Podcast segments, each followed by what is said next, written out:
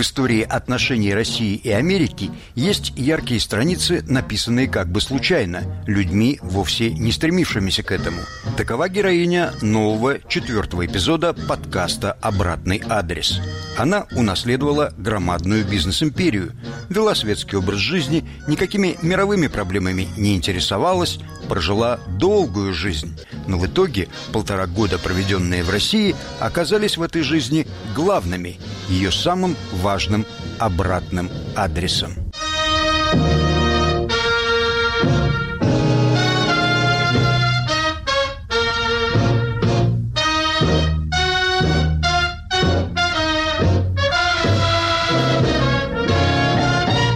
На окраине Вашингтона, посреди густого зеленого массива, есть усадьба Хилвуд, а в ней частный музей. Собрание музея считается крупнейшей за пределами России коллекцией русского декоративно-прикладного искусства. В погожий день сюда приятно приехать всей семьей или с гостями из России.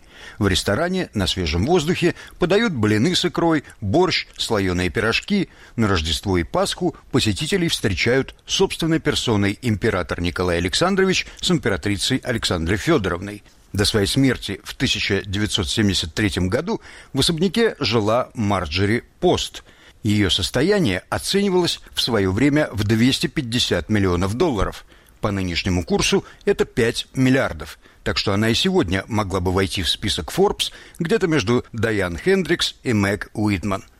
Кто она такая? Откуда взялись ее богатство и ее русская коллекция – Рассказать о ней я попросил историка искусств, культуролога из Бостона Раду Ландарь. Прежде всего, это женщина бизнес-вумен и самая богатая женщина в Америке, обладательница роскошной, в буквальном смысле слова роскошной, коллекции произведений русского изобразительного ювелирного искусства, искусства французского, преимущественно 18 столетия, стиля Людовика XVI и там, времен Марии Антуанетты. Она прожила долгую жизнь, когда умерла, ей было 86 лет.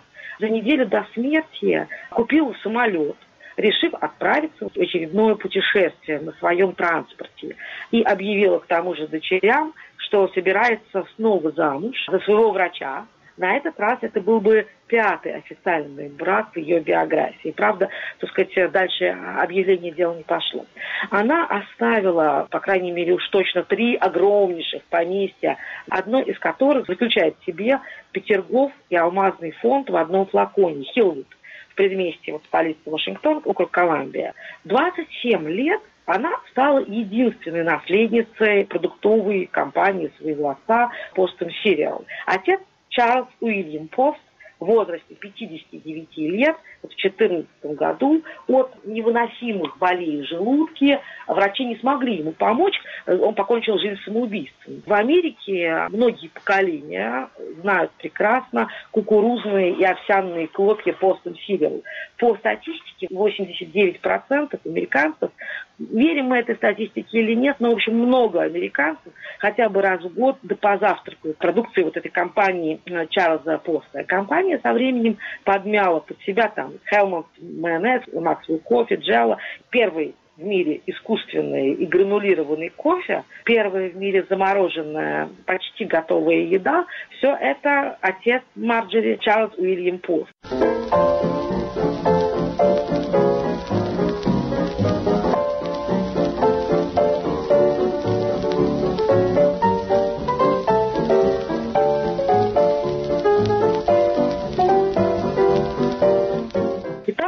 Марджери была дочерью богатейшего предпринимателя T.W. Чарльза Уильяма Почта и Эллы Летиция Меривизер. Отсюда и двойная фамилия. Брак эм, был неудачным. Элла Летиция, вот несмотря на несколько лет самоотверженного такого ухода за Чарльзом, своим мужем, подавшим постоянные нервные срывы и такие депрессии, была оставлена ради миленькой 27-летней секретарши. А дочь Марджери осталась жить с отцом. И еще при его жизни стала совладелицей компании, основанной в 1895 И она училась входить во все тонкости бизнеса, от заклеивания коробок до переговоров о поставках. Когда отца не стало, она была 9 лет в своем первом браке за банкиром Эдвардом Беннетом Клоузом.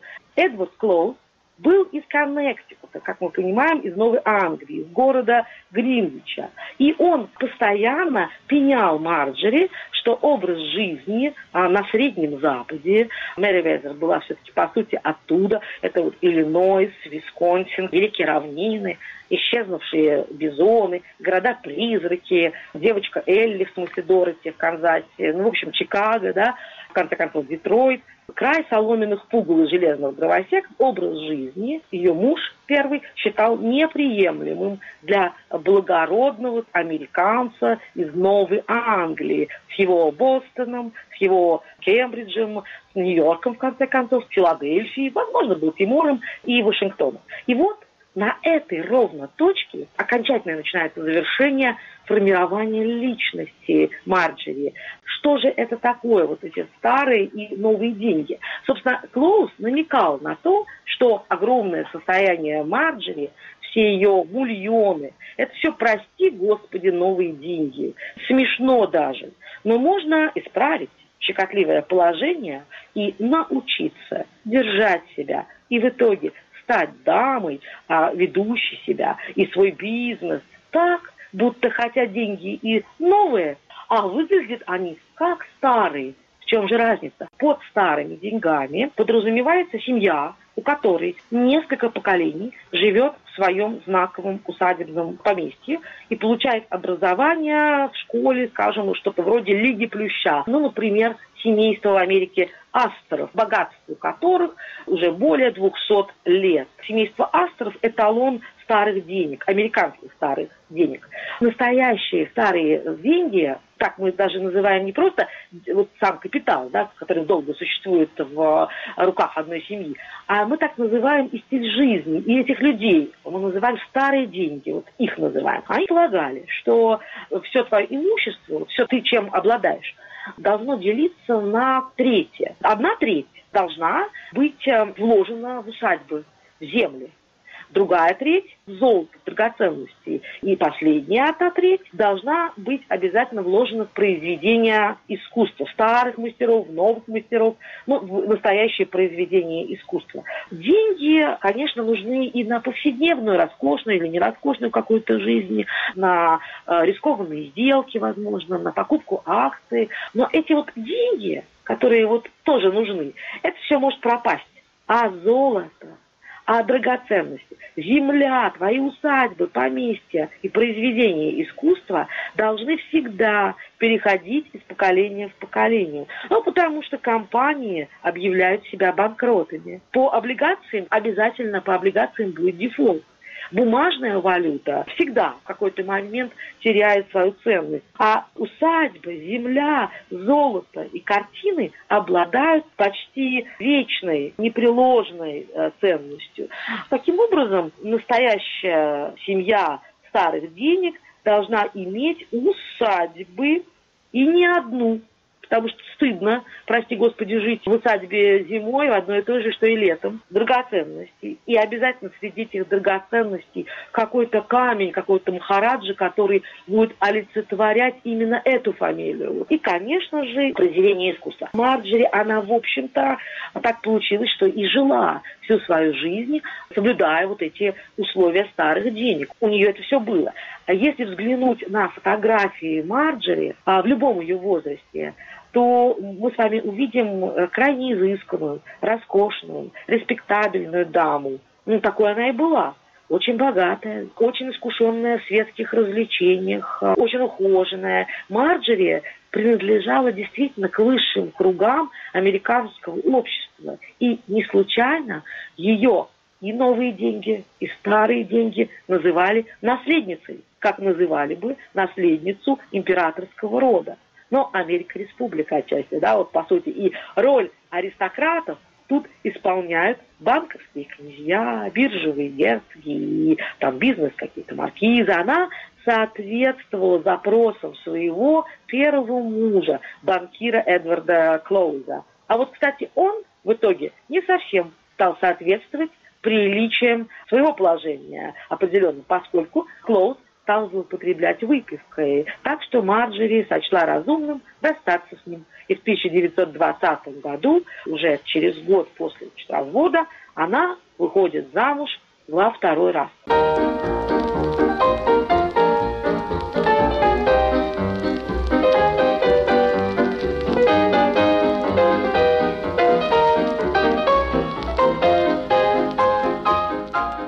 Вторым мужем Марджери стал опять-таки банкир Эдвард Фрэнсис Хаттон.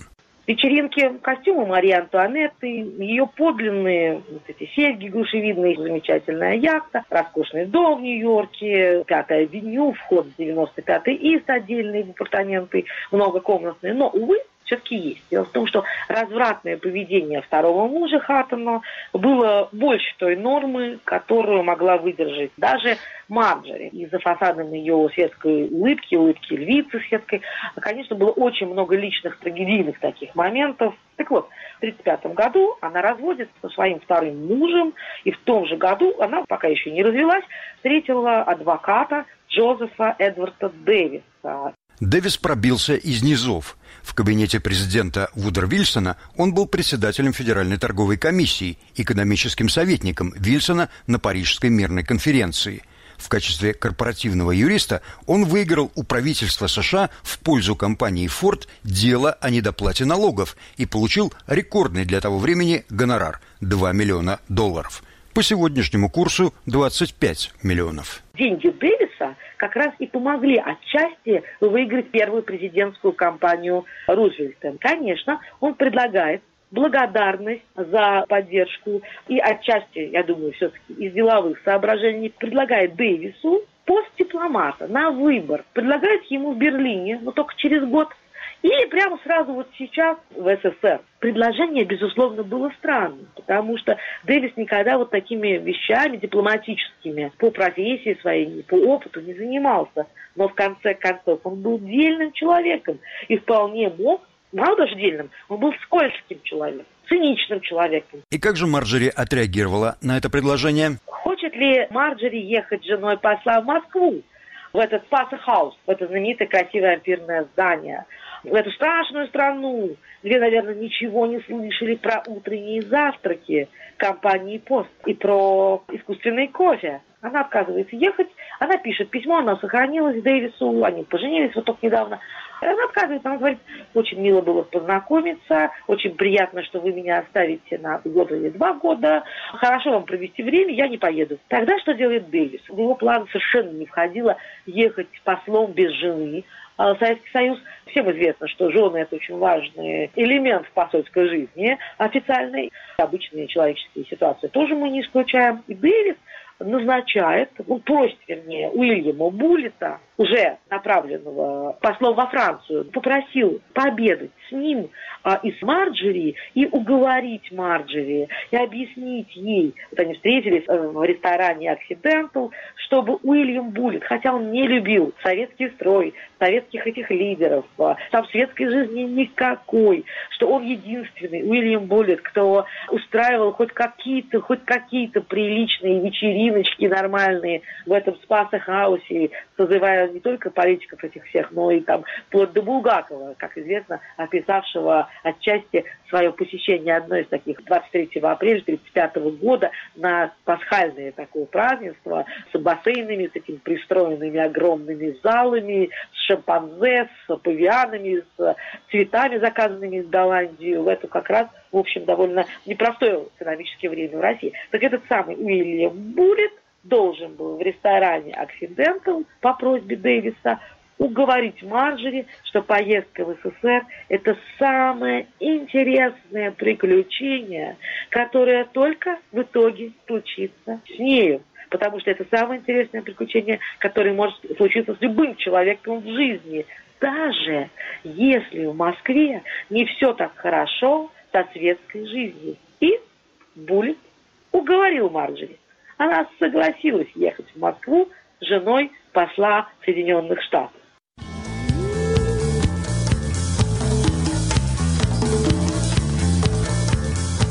Мы вернемся к нашей теме через полминуты, а пока я хочу порекомендовать подкаст наших коллег.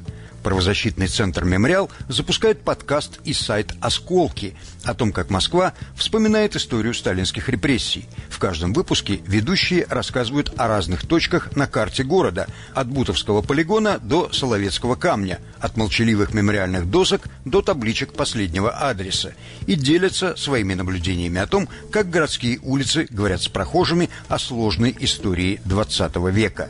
Ссылку на подкаст и сайт мы оставим в описании.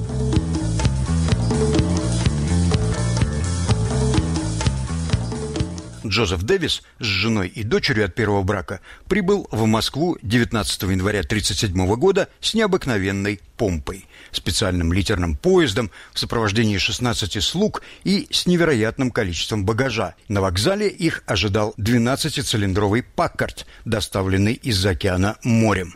В Москве такая машина была только у Сталина. За несколько месяцев до их приезда в советскую столицу прибыл художник-декоратор, дабы превратить Спасо-хаус в помещение, достойное супруги посла. Особняк наполнился хрусталем, золотом и бронзой. Живописные полотна висели даже в ванных комнатах. На борту личной яхты Марджери «Морское облако», в то время крупнейшей в мире, был завезен и провиант, включая 2000 пинт, то есть 946 литров замороженных сливок. Для хранения этого изобилия в подвале дома инженер-бельгиец установил 25 морозильных камер большого объема. Но вскоре в Спасахаусе произошла техногенная катастрофа. Подстанция не справилась с напряжением, которого требовали бельгийские морозильники. Особняк лишился электричества и провонял протухшей едой. Что делает э, в Москве Марджери? Коллекция русского искусства немножечко начата ею в Америке еще. Джозеф Дэвис, вообще ничего в этом не понимавший изначально, тоже начинает окунаться вот в такие ценности. Его они заинтересовывают. Это очень удивит Марджери. Она не замечала, что Дэвис какой-то питает вообще влечение к произведениям искусства. А тут такой интерес. После Москвы его назначили послом в Бельгию, в Брюссель. И поселили тоже в королевских вполне себе апартаментах в Даше Конечно, она упивалась и тут что она находится внутри королевского пространства. И она и тут стала собирать искусство, но уже, соответственно, близкой Европе, голландской, в основном французское, вот это все декоративно-прикладные, эти гобелены прекрасные, ну, там кресло Марии, Марии Антуанетты, все это потом свозилось в Хилвуд. И уж, конечно, она дала себе зарок никогда не пропускать распродажи и аукционы русского, русской старины уже когда даже уехала из э, Москвы. И, надо сказать, она их и не пропускала. Знаковые вещи, такие, которые есть в Хилвуде, включая Маковского, вот эту боярскую свадьбу, и Брюлова, она приобрела не в Москве, кстати говоря. Внутри Хилвуд особняка вот лоснятся мазки этой живописи Константина Маковского, сверкают золотые врата, сохранившимися балдахинами, блестят всеми красками небосвода, там драгоценности царей, цариц, да, сияют ювелирные шедевры э, Карла Фаберже, ювелира русского императорского дома и официального ювелира императорского Эрмитажа коллекция, в итоге приведенная отчасти из России и отчасти дополненная потом. Это, конечно, одна из богатейших коллекций русского искусства на Западе. Современный музей православными царями, русскими этими святыми, великокняжеской мебелью, показывал американцам, и до сих пор показывает, мир, ушедший навсегда Атлантиды, мир дореволюционной России. А открытие ею однажды, оно состоялось, этого мира, и вот эта любовь к этому миру, страсть, не оставляла всю ее жизнь. Обычно, кто посещает этот дом – несколько удивлены хаотичностью собранной Марджери коллекции, потому как там уживаются, в общем-то, одновременно и европейские вещи, вот э, в основном 18 века, и русские, и, и русское искусство. Как все это соединяется вообще? И вообще это коллекция, или это склад такой, роскошный склад дорогих картин, дорогих ювелирных веществ. Уместно ли нам говорить о цельном музее? Что вообще происходит тут со вкусом. Но, Рада, надо все-таки рассказать о том, каким образом собиралась эта коллекция. А, мы знаем, что сохранилось письмо Джозефа Дэвиса от 10 октября 1937 года к брату в далекий Коннектик. И посол США написал очень любопытное. Он написал такое письмо, как будто говорит его специально громким голосом, чтобы было услышано в соседней комнате, чтобы кто надо сделал свои выводы. Дорогой брату, да, от посла Джозефа Дэвиса к брату, дорогой Джеймс, сегодня большой прием в Кремле, но я уже волнуюсь, пора собираться, а моя дорогая Марджери где-то ходит в поисках нового объекта своей любви, шедевров русского искусства. Я ее просто не узнаю. Она, кажется, помешана на своем новом увлечении. Хотя во многом я могу ее понять. Ведь я и сам только тут, в России, увидел, осознал, насколько уникально то, что создавали и создают в этой стране. Время сейчас тревожное, бесстрашно и без охраны. Ходит вокруг и всюду, по торксинам, забирается даже в разрушенные церкви в поисках шедевров. Вот что такое страсть. Такое вот письмо а, вроде бы и брату, а вроде бы и на прослушку. Что интересно, что с этого момента, видимо, про, письмо как-то прочли, или оно так было положено, что смогли прочесть. В любом случае, с этого момента друзьям Америки стало понятно, что нужно на всякий случай дарить послу, а, представляющему Америку, и раз у жены страсть, раз посол сам понимает эту страсть, раз оценивают они эти замечательные шедевры, а посол намекает, что жена ходит бесстрашно по темным местам, и это чревато, то ее берут под ручки, и всякие замечательные Полины Семеновны начинают, соответственно, водить супругу по правильным местам и раздавать эти все коллекции. Полина Семеновна – это жена наркома иностранных дел Вячеслава Молотова, Полина Жемчужина. Она была начальником Главного управления парфюмерно-косметической, синтетической и маловаренной промышленности. С ноября 1937-го заместитель наркома пищевой промышленности.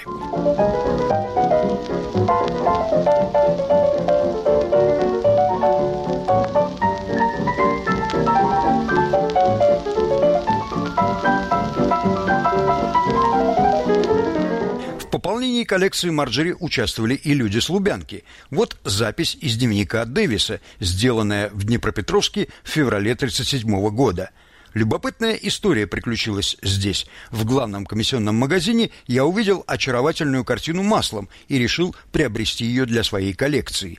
Директор магазина заявил, что это работа прославленного итальянского мастера. Цена оказалась, пожалуй, чрезмерной, но я все же купил ее и велел доставить в наш спальный вагон.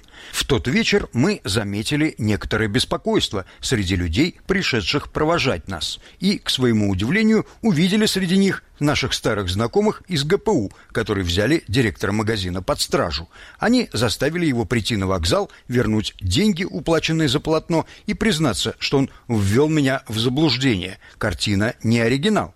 Я от всей души поблагодарил их и с трудом уговорил не наказывать провинившегося директора слишком строго. А вот цитата из дневника Марджери, у которой разбежались глаза в одном из хранилищ. «Пещера сказочных разбойников – ничто по сравнению с этим местом. Кстати, правительство делает огромные, советское правительство делает огромные скидки и дает возможность провести все купленное без таможенных пошлин. Возникает вопрос, а как бы зачем? А потому что СССР и Америка ведь друзья, друзья.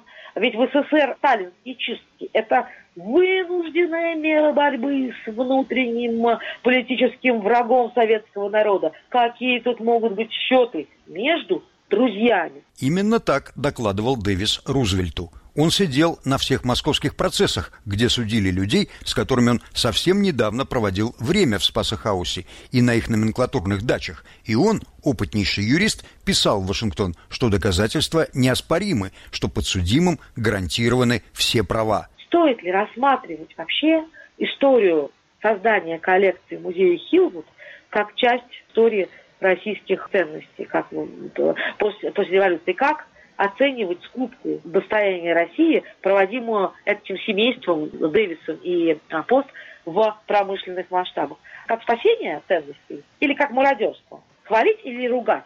Коллекцию дачу, она построила на территории уже Хилвуда своего, э, уже особняка, заполненного прекрасными русскими какими-то замечательными э, произведениями искусства, она построила уже в 1969 году, в разгар, кстати, холодной войны между США и СССР, дом, дачу Да? И зачем вот этой коренной американке русская дача, тем более в разгар холодной войны?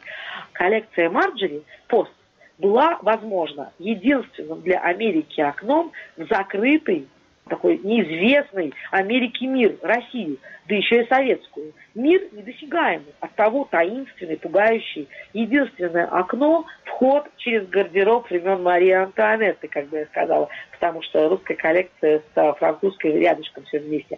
В те годы холодной войны, конечно, в Вашингтоне думали о России, но в другом смысле, в далеком от а, прекрасного смысле ядерной угрозы, вооружений, а, ожидания удара от Кремля, а в Москве стращали там своими пугалами, планом Далиса, и э, в, в первую очередь таким вот э, растлением русского народа от Газдепа коварным. А Марджери, Мэри Визерпост, была страшно далека от этого всего. У нее был свой взгляд на русских и американцев. И думала она об отношениях между ними только в дружественном ключе добропорядочных соседей через моря и океаны. Увлечение вот России было не своевременным. Речь идет как бы даже не об увлечении, а уже о страстной одержимости а, богатейшей женщины мира всем русским и любви к чужой стране, которую она принесла через десятилетия своей американской жизни. У ее третьего мужа, американского посла в СССР, была миссия, политическая миссия. Нравится нам она или не нравится, но у Марджери Мэривизер Пост тоже была миссия, о которой она не могла знать, как и никто из людей не мог о ней знать. Ее миссия в истории культуры была собрать как можно больше, сохранить в одном месте, пусть и в форме закупок, произведений русской культуры, русского искусства, миссию эту она выполнила достойно уважения и невозможно порицать.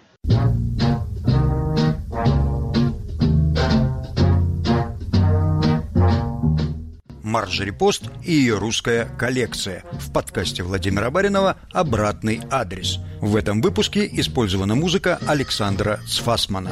Слушайте на всех подкаст-платформах и на сайте Радио Свобода. Пишите мне, рассказывайте свои истории и не забывайте оставлять свой обратный адрес. Адрес.